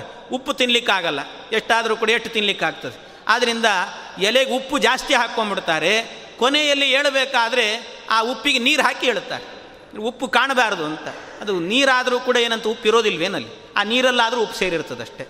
ಅಂದರೆ ಹಾಕ್ಕೊಳ್ಬೇಕಾದ್ರೇ ಕಮ್ಮಿ ಹಾಕ್ಕೊಳ್ಬೇಕು. ಬೇಕು ಅಂತ ಆದರೆ ಮತ್ತೆ ಕೇಳಿ ಹಾಕ್ಕೊಳ್ಬೇಕಷ್ಟೇ. ಹೊರತಾಗಿ ನೀರನ್ನು ಅದರ ಮೇಲೆ ಹಾಕಿ ಕಾಣದೇ ಇರುವಂತೆ ಮಾಡೋದು ಯಾವ ಶಾಸ್ತ್ರದಲ್ಲೂ ಹೇಳಿಲ್ಲ ಇದನ್ನು. ಶಾಸ್ತ್ರದಲ್ಲಿ ಇಲ್ಲದೇ ಇರುವಂಥ ವಿಚಾರ. ಹಾಗಾಗಿ ಅದನ್ನು ಮಾಡಬೇಕಾಗಿಲ್ಲ ಅಂತ.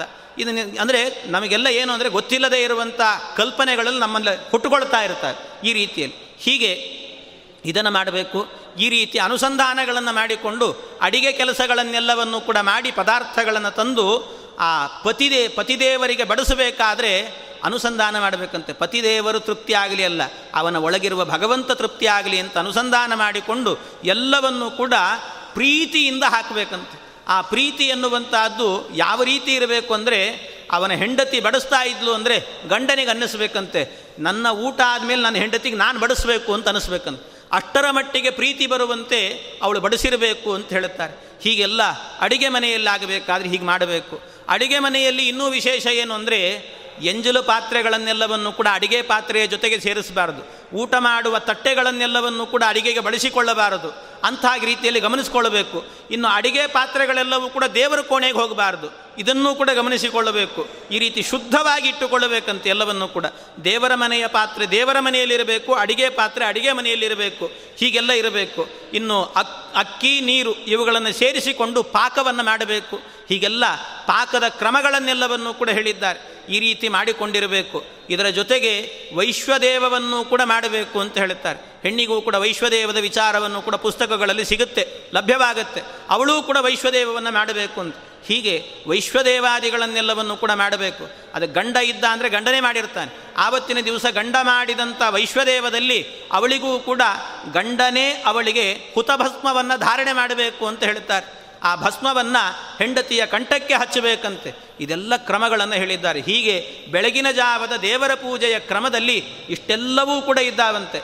ಇದರ ಜೊತೆಗೆ ಇನ್ನೊಂದೇನು ಅಂದರೆ, ಆಗ ತಾನೇ ಮದುವೆ ಆಗಿದ್ರು ಅಂದರೆ, ಮದುವೆ ಆದವಳಿಗೆ ಏನಂತ ಕರೀತಾರೆ ಅಂದರೆ ಸಂಸ್ಕೃತದಲ್ಲಿ ಹೆಂಡತಿ ಅನ್ನುವಂಥ ಶಬ್ದವನ್ನು ಬಹಳ ಸುಂದರವಾಗಿ ಹೇಳಿದ್ದಾರೆ.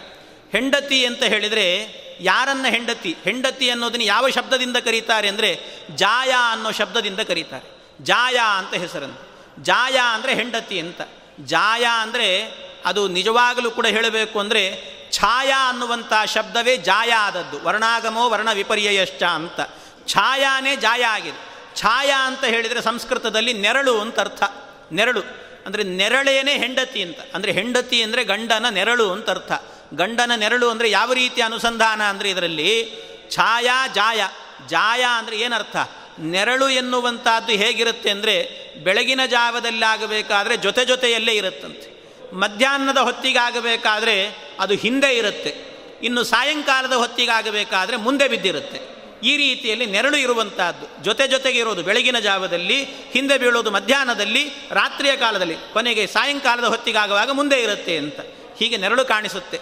ಈ ರೀತಿ ನೆರಳಿದೆ ಅಲ್ವಾ? ಇದು ಒಂದು ಅರ್ಥಾನುಸಂಧಾನವನ್ನು ಕೊಟ್ಟಿದೆ ಅಂತೆ. ಏನು ಅನುಸಂಧಾನ ಅಂದರೆ ಮದುವೆ ಆದಂಥ ಹೊಸತನದಲ್ಲಿ ಆಗುವಾಗ ಹೆಂಡತಿ ಆಗಿರಬೇಕಂತೆ ಗಂಡನ ಜೊತೆ ಜೊತೆಯಲ್ಲೇ ಸೇರಿಕೊಂಡು ಸತ್ಕರ್ಮಗಳಿಗೆ ಪ್ರೇರಕಳಾಗಿ ಅವಳೂ ಕೂಡ ಸತ್ಕರ್ಮಗಳನ್ನು ಜೊತೆ ಜೊತೆಗೆ ಮಾಡಬೇಕಂತೆ. ಅವನ ಜೊತೆ ಜೊತೆಗೆ ಸೇರಿಕೊಂಡು ಸತ್ಕರ್ಮಗಳನ್ನು ಮಾಡ್ತಾನೇ ಇರಬೇಕು. ಇದು ಜೊತೆಗೇ ಇರಬೇಕು ಅನ್ನುವಂಥದ್ದು. ಇನ್ನು ಅವಳಿಗೆ ಮಕ್ಕಳು ಮರಿಗಳಾಯಿತು ಅಂತ ಆದರೆ ಆ ಸಂದರ್ಭದಲ್ಲಿ ಹೇಗಿರಬೇಕು? ಮಧ್ಯಾಹ್ನ ಆಗಬೇಕಾದ್ರೆ ನೆರಳಲ್ಲಿರುತ್ತೆ, ಹಿಂದೆ ಇರುತ್ತೆ. ಆದ್ದರಿಂದ ಮಕ್ಕಳು ಮರಿಗಳಾಯಿತು ಅಂತ ಆದರೆ ಆಗ ಗಂಡನ ಹಿಂದೆ ನಿಂತುಕೊಳ್ಬೇಕಂತೆ. ಹಿಂದೆ ನಿಂತ್ಕೊಂಡು ಮಕ್ಕಳೇನಾದರೂ ಅಡ್ಡದಾರಿಗೆ ಹೋಗ್ತಾ ಇದ್ದರೆ ಡೈರೆಕ್ಟಾಗಿ ಮಕ್ಕಳಿಗೆ ಹೇಳಬಾರ್ದು. ಮಕ್ಕಳಿಗೆ ತಾನು ಪ್ರೀತಿ ತೋರಿಸ್ಬೇಕು, ತಂದೆಯ ಮೂಲಕವಾಗಿ ಮಕ್ಕಳಿಗೆ ಹೇಳಿಸ್ಬೇಕಂತೆ. ಹೀಗೆಲ್ಲ ಮಾಡಬೇಡ, ತಪ್ಪು ಅಂತ ಹೇಳಬೇಕು. ಅಂದರೆ ಹಿಂದಿನಿಂದ ನಿಂತುಕೊಂಡು ಗಂಡನಿಗೆ ಹೇಳಿ ಹೇಳಿಸ್ಬೇಕು ಅಂತ. ಈ ಕ್ರಮದಲ್ಲಿರಬೇಕು. ಇನ್ನು ಸಾಯಂಕಾಲದ ಹೊತ್ತಿಗಾಗಬೇಕಾದ್ರೆ ಆಗ ಮುಂದೆ ಬರುತ್ತೆ ಅಂದರೆ ಗಂಡನಿಗಾಗಲೇ ವೃದ್ಧಾಪ್ಯ ಬಂದಿದೆ ಅಂತ ಅರ್ಥ. ಕೊನೆಯ ಕಾಲ. ಆ ವೃದ್ಧಾಪ್ಯದ ಕಾಲ ಅಂತಾದಾಗ ಆಗ ಗಂಡನಿಗೆ ಏನು ಮಾಡಬೇಕು ಅಂತಿರೋದಿಲ್ಲ. ಆ ಸಂದರ್ಭದಲ್ಲಿ ಹೆಂಡತಿಯಾದವಳು ಹೇಗಿರಬೇಕಂತೆ, ಕೂಡಲೇ ಹೇಳಬೇಕಂತೆ, ನಾನಿದ್ದೇನೆ ನಿಮಗೆ ಅಂತ ಮುಂದೆ ಬಂದು ನಿಂತ್ಕೊಳ್ಬೇಕಂತೆ. ಅವನ ಕೈ ಹಿಡ್ಕೊಂಡು ತಾನೇ ಕರ್ಕೊಂಡು ಹೋಗಬೇಕಂತೆ. ಮಠ ಮಂದಿರಗಳಿಗೆ ಕರೆದುಕೊಂಡು ಹೋಗಬೇಕು. ಬದ್ರಿ ಯಾತ್ರೆ ಮಾಡಿಸ್ತೇನೆ ಬನ್ನಿ ಅಂತ ಹೇಳಿಬಿಟ್ಟು ತಾನೇ ಮುಂದೆ ನಿಂತು ಅವನ ಕೈಯನ್ನು ಹಿಡಿದುಕೊಂಡು ಕರೆದುಕೊಂಡು ಹೋಗಬೇಕಂತೆ. ಇದೆಲ್ಲವೂ ಕೂಡ ಅನುಸಂಧಾನಗಳು ಅಂತ ಹೇಳಿದ್ದಾರೆ. ಹೀಗೆ ಛಾಯಾ ಎನ್ನುವಂತಹದ್ದು ಜಾಯ ಆದದ್ದು. ಇವಳೇ ಹೆಂಡತಿ ಅಂತ ಕರೀತಾರಂತೆ. ಇವಳನ್ನು ಹೆಂಡತಿ ಎನ್ನಬೇಕು.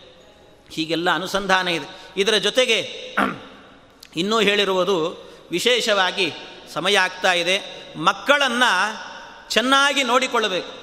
ಮಕ್ಕಳನ್ನು ನೋಡಿಕೊಳ್ಳಬೇಕಾದರೂ ಕೂಡ ಯಾವ ರೀತಿ ನೋಡಿಕೊಳ್ಳಬೇಕು ಅಂತ ಹೇಳಿದರೆ, ಮಕ್ಕಳನ್ನು ನೋಡುವಾಗ ಒಂದೊಂದು ಪ್ರಸಂಗದಲ್ಲೂ ಕೂಡ ಜಗನ್ನಾಥದಾಸರು ಹೇಳಿದ್ದಾರೆ. ಮಕ್ಕಳು ಹುಟ್ಟಿದರು ಅಂತಾದರೆ ಆ ಮಕ್ಕಳನ್ನು ಮುದ್ದಿಸುವಾಗ ಏನು ಮಾಡ್ತಾ ಇದ್ದರೂ ಕೂಡ ದೇವಕೀ ಸುತ ಅಂದರೆ ಕೃಷ್ಣ ಪರಮಾತ್ಮನನ್ನು ಸ್ಮರಣೆ ಮಾಡಿಕೊಳ್ಳಬೇಕಂತೆ. ಕೃಷ್ಣನನ್ನು ಸ್ಮರಣೆ ಮಾಡಿಕೊಂಡು ಮಕ್ಕಳ ಲಾಲನ ಪಾಲನಗಳನ್ನು ಮಾಡ್ತಾ ಇರಬೇಕು ಅಂತಾರೆ. ಯಾವ ರೀತಿ ಅನುಸಂಧಾನ ಇದೆ ನೋಡಿ. ಕೃಷ್ಣನನ್ನು ಅಂದರೆ ಮಕ್ಕಳಾಡಿಸುವಾಗ ಮಡದಿಯೊಳಕ್ಕರದಿ ಮೆರೆವಾಗ ಅಂತ. ಮಕ್ಕಳಾಡಿಸುವಾಗ ದೇವಕೀ ಸುತನ ಸ್ಮರಣೆ ಮಾಡಿ. ಅಂದರೆ ಮಕ್ಕಳಾಡಿಸುವಾಗ ಅಂದರೆ ಜಗನ್ನಾಥ ದಾಸರು ಎರಡರ್ಥದಲ್ಲಿ ಹೇಳಿದ್ದಾರೆ. ಏನು ಅಂದರೆ ಮಕ್ಕಳಾಡಿಸುವಾಗ ಅಂದರೆ ಮಕ್ಕಳು ಸಣ್ಣವಿರ್ತಾವೆ ಅವುಗಳನ್ನು ಆಡಿಸ್ತಾ ಇರುವಾಗ ಅವುಗಳು ಏನು ಲೀಲೆಗಳನ್ನು ತೋರಿಸಿದರೂ ಕೂಡ ಕೃಷ್ಣನ ಸ್ಮರಣೆ ಮಾಡಿ. ಮಕ್ಕಳು ದೊಡ್ಡವಾದ ಮೇಲೆ ಅವು ನಮ್ಮನ್ನು ಆಡಿಸ್ತಾವ ಆಮೇಲೆ. ಆದ್ದರಿಂದ ಆಗಲೂ ಕೃಷ್ಣ ಅಂತಲೇ ಸ್ಮರಣೆ ಮಾಡಿ ಅಂತ. ಹೀಗೆ ಮಕ್ಕಳಾಡಿಸುವಾಗ ಅಂದರೆ ನಾವು ಮಕ್ಕಳನ್ನು ಆಡಿಸುವಾಗ, ಮಕ್ಕಳು ನಮ್ಮನ್ನು ಆಡಿಸುವಾಗ ಅಂತ ಅರ್ಥ. ಎರಡು ಅರ್ಥದಲ್ಲಿ ಇಟ್ಟುಕೊಳ್ಬೇಕಂತ. ಆಗ ಮಕ್ಕಳಾಡಿಸುವಾಗ ಅಂದರೆ ಏನರ್ಥ? ಹೇಗೆ ಅಂದರೆ ಮಕ್ಕಳು ಸಣ್ಣ ಕೂಸಾಗಿರುವಾಗ ತೊಟ್ಲಲ್ಲಿ ಮಲಗಿದರೆ ಅವು ಬಾಯಲ್ಲಿ ತನ್ನ ಪಾದದ ಹೆಬ್ಬರಳಿಟ್ಟುಕೊಳ್ತಾವೆ ಇನ್ನೇನೇನೋ ಲೀಲೆಗಳನ್ನು ಮಾಡ್ತಿರ್ತವೆ. ಏನು ಮಾಡಿದರೂ ಕೂಡ ಅದು ಕೃಷ್ಣ ಅಂತ ಚಿಂತನೆ ಮಾಡಬೇಕಂತ. ಬಾಯಲ್ಲಿ ಹೆಬ್ಬೆರಳಿಟ್ಟುಕೊಳ್ಳುತ್ತು ಅಂದರೆ ಹೇಗೆ ಚಿಂತನೆ ಮಾಡಬೇಕು ಅಂತ ಕೇಳಿದರೆ ಮಕ್ಕಳನ್ನು ಕೃಷ್ಣನ ಅನುಸಂಧಾನವನ್ನು ಹೇಗೆ ಮಾಡಬೇಕು ನೋಡಿ. ವಾದರಾಜ ಸ್ವಾಮಿಗಳು ಹೇಳ್ತಾರೆ ಒಂದು ಕಡೆಯಲ್ಲಿ, ಯಾವ ರೀತಿ ಅನುಸಂಧಾನ ಮಾಡಬೇಕು ಅಂತೆ? ಭಗವಂತ ಪಾದದ ಹೆಬ್ಬೆರಳನ್ನು ಬಾಯಲ್ಲಿ ಇಟ್ಟುಕೊಂಡಿದ್ದು ಯಾಕೆ ಅಂದರೆ ಅವನಿಗೆ ಅನ್ನಿಸ್ತಂತೆ ಮನಸ್ಸಲ್ಲಿ. ಏನು ಅಂದರೆ ಈ ನನ್ನ ಹೆಬ್ಬೆರಳನ್ನು ಮುದ್ದಿಸಬೇಕು ಅಂತ ಅನ್ನಿಸ್ತಂತೆ ಭಗವಂತನಿಗೆ. ಮುದ್ದಿಸ್ಬೇಕು. ಯಾಕೆ ಅನ್ನಿಸ್ತು ಅಂತ ಕೇಳಿದರೆ, ಭಗವಂತನ ಅನುಸಂಧಾನ ಇದೆ ಅಂತೆ ಹಿನ್ನೆಲೆಯಾಗಿ. ಕೃಷ್ಣಾವತಾರಕ್ಕಿಂತ ಮೊದಲು ವಾಮನಾವತಾರವನ್ನು ಮಾಡಿದ್ದ ಭಗವಂತ. ವಾಮನಾವತಾರದ ಕಾಲದಲ್ಲಿ ಬಲಿಚಕ್ರವರ್ತಿಯ ಮನೆಗೆ ಹೋಗಿ ಭೂದಾನವನ್ನು ಕೇಳಿದಾಗ, ಆಗ ತ್ರಿವಿಕ್ರಮನಾಗಿ ಭಗವಂತ ಬೆಳೆದ. ಬೆಳೆದು ನಿಂತ ಆ ರೂಪದಿಂದಾಗಿ ಭಗವಂತ ಆ ಸಂದರ್ಭದಲ್ಲಿ ಭೂಮಿಯನ್ನು ಅಳಿಬೇಕಾದ್ರೆ ಇಡೀ ಪ್ರಪಂಚವನ್ನು ಪಾದದಿಂದ ಅಳೆದು ಹಾಕಿದ. ಅಳಿಬೇಕಾದ್ರೆ ಏನಾಯಿತಂತೆ, ಅವನ ಪಾದದ ಅಂಗುಷ್ಟ, ಅಂದರೆ ಹೆಬ್ಬೆರಳು ಬ್ರಹ್ಮಾಂಡದ ಕಟಾಹಕ್ಕೆ ತಾಗಿತಂತೆ. ತಾಗಿದ ಕೂಡಲೇ ಸ್ವಲ್ಪ ನೋವಾಯಿತು. ಮಕ್ಕಳು ಕೆಳಗೆ ಬಿದ್ದರೆ ಮಂಡಿಗಿಂಡಿಗೆ ಪೆಟ್ಟಾದರೆ ಸ್ವಲ್ಪ ಉಜ್ಜಿ ಸಮಾಧಾನ ಮಾಡ್ತೇವೆ. ಹಾಗೆ ಭಗವಂತನಿಗೂ ಕೂಡ ತನ್ನ ಪಾದದ ಹೆಬ್ಬೆರಳನ್ನು ಮುಟ್ಟಿ ಸಮಾಧಾನ ಮಾಡಬೇಕು ಅಂತ ಅನ್ನಿಸ್ತಂತೆ. ಆದರೆ ಏನು ಮಾಡೋದು? ಅಂಥ ದೊಡ್ಡ ರೂಪ, ಕೆಳಗೆ ಬಗ್ಲಿಕ್ಕೆ ಸಮಯ ಇಲ್ಲ ಅಂತ ವಿಚಾರ ಮಾಡಿ, ಟೈಮೇ ಇಲ್ಲ. ಅದಕ್ಕೇನು ಮಾಡಿ, ಮತ್ತೆ ನೋಡ್ಕೊಂಡ್ರೆ ಆಯಿತು ಅಂತ ಸುಮ್ಮನೆ ಇದ್ದ. ಆಮೇಲೆ ಏನಾಯಿತು? ಪರಶುರಾಮ ದೇವರಾಗಿ ಬಂದೇ ಬಿಟ್ಟ ಭಗವಂತ. ಪರಶುರಾಮನಾಗಿರುವಾಗ ಭಗವಂತ ಆ ಕಾಲದಲ್ಲೂ ಕೂಡ ಅವತಾರ ಮಾಡಿದ್ದೇ ತಡ ದುಷ್ಟಕ್ಷತ್ರಿಯರ ಸಂಹಾರ ಅಂತ ಇಪ್ಪತ್ತೊಂದು ಬಾರಿ ಭೂಮಂಡಲ ಸಂಚಾರಕ್ಕೆ ಹೊರಟೇ ಬಿಟ್ಟ. ಅಲ್ಲೂ ಸಮಯ ಇಲ್ಲ. ಮತ್ತೇನು ಮಾಡೋದು? ರಾಮಾವತಾರ ಮಾಡಿದ ಮತ್ತೆ. ರಾಮಾವತಾರದ ಕಾಲದಲ್ಲಿ ಚಿಕ್ಕ ಮಗುವಿರುವಾಗಲೇ ವಿಶ್ವಾಮಿತ್ರರು ಬಂದರು ಕಾಡಿಗೆ ಕರ್ಕೊಂಡು ಹೋಗ್ಬಿಟ್ರು. ಅಲ್ಲೂ ಟೈಮ್ ಇಲ್ಲ. ಈಗ ಕೃಷ್ಣಾವತಾರ, ಬೇಕಾದಷ್ಟು ಸಮಯ ಇದೆ ಭಗವಂತನಿಗೆ. ಆದ್ದರಿಂದ ಆವತ್ತು ಏನು ಪೆಟ್ಟಾಗಿತ್ತು ಪಾದಕ್ಕೆ, ಆ ಪಾದವನ್ನು ಹಿಡಿದು ಮುದ್ದಿಸ್ತೇನೆ ನಾನು ಅಂತ ಭಗವಂತ ಪಾದದ ಹೆಬ್ಬೆರಳನ್ನು ಬಾಯಲ್ಲಿಟ್ಟುಕೊಂಡಿದ್ದಾನಂತೆ. ಬೆಳೆದು ನಿಂತ ಆ ದಿವ್ಯ ರೂಪವು ಕೇಳಲೆಂತು ಚಂದ. ಮೂಲೋಕ ವ್ಯಾಪಿಸಿದ ಪಾದವೊಂದು ಬ್ರಹ್ಮಾಂಡ ತಾಗಿತೆಂದ ನೋವು ತಿಂದ ಆ ಬೆರಳ ನೀವುದಕ್ಕೆ ಸಮಯವಿಲ್ಲವೆಂದ.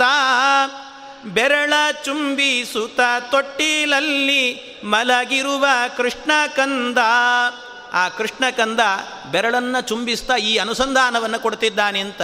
ಹೀಗೆ ದೇವಕೀ ಸುತನ ಸ್ಮರಣೆಯನ್ನು ಮಾಡಿಕೊಳ್ಳಿ ಅಂತ ವಾದರಾಜರು ಇನ್ನೊಂದು ಕಡೆ ಹೇಳ್ತಾರೆ, ಮಕ್ಕಳು ಏನಾದರೂ ಓಡಾಡುವಾಗ ಓಡಾಟ ಇರೋದಿಲ್ಲ ಅಂಬೆಗಾಲಿಡ್ತಾವಂತೆ ಅಂಬೆಗಾಲಿಟ್ಟರೂ ಕೃಷ್ಣನ ಅನುಸಂಧಾನ ಮಾಡಿ ಅಂತ. ಎಲ್ಲೆಲ್ಲಿ ಅನುಸಂಧಾನ ಇಟ್ಟಿದ್ದಾರೆ ನೋಡಿ. ಅಂಬೆಗಾಲಿಟ್ಟರೂ ಕೂಡ ಹೆಣ್ಣು ಮಕ್ಕಳು ಮಾಡಬೇಕಾದ್ದು ಮಗು ಅಂಬೆಗಾಲಿಡ್ತು ಅಂದರೆ ಕೃಷ್ಣನ ಅನುಸಂಧಾನ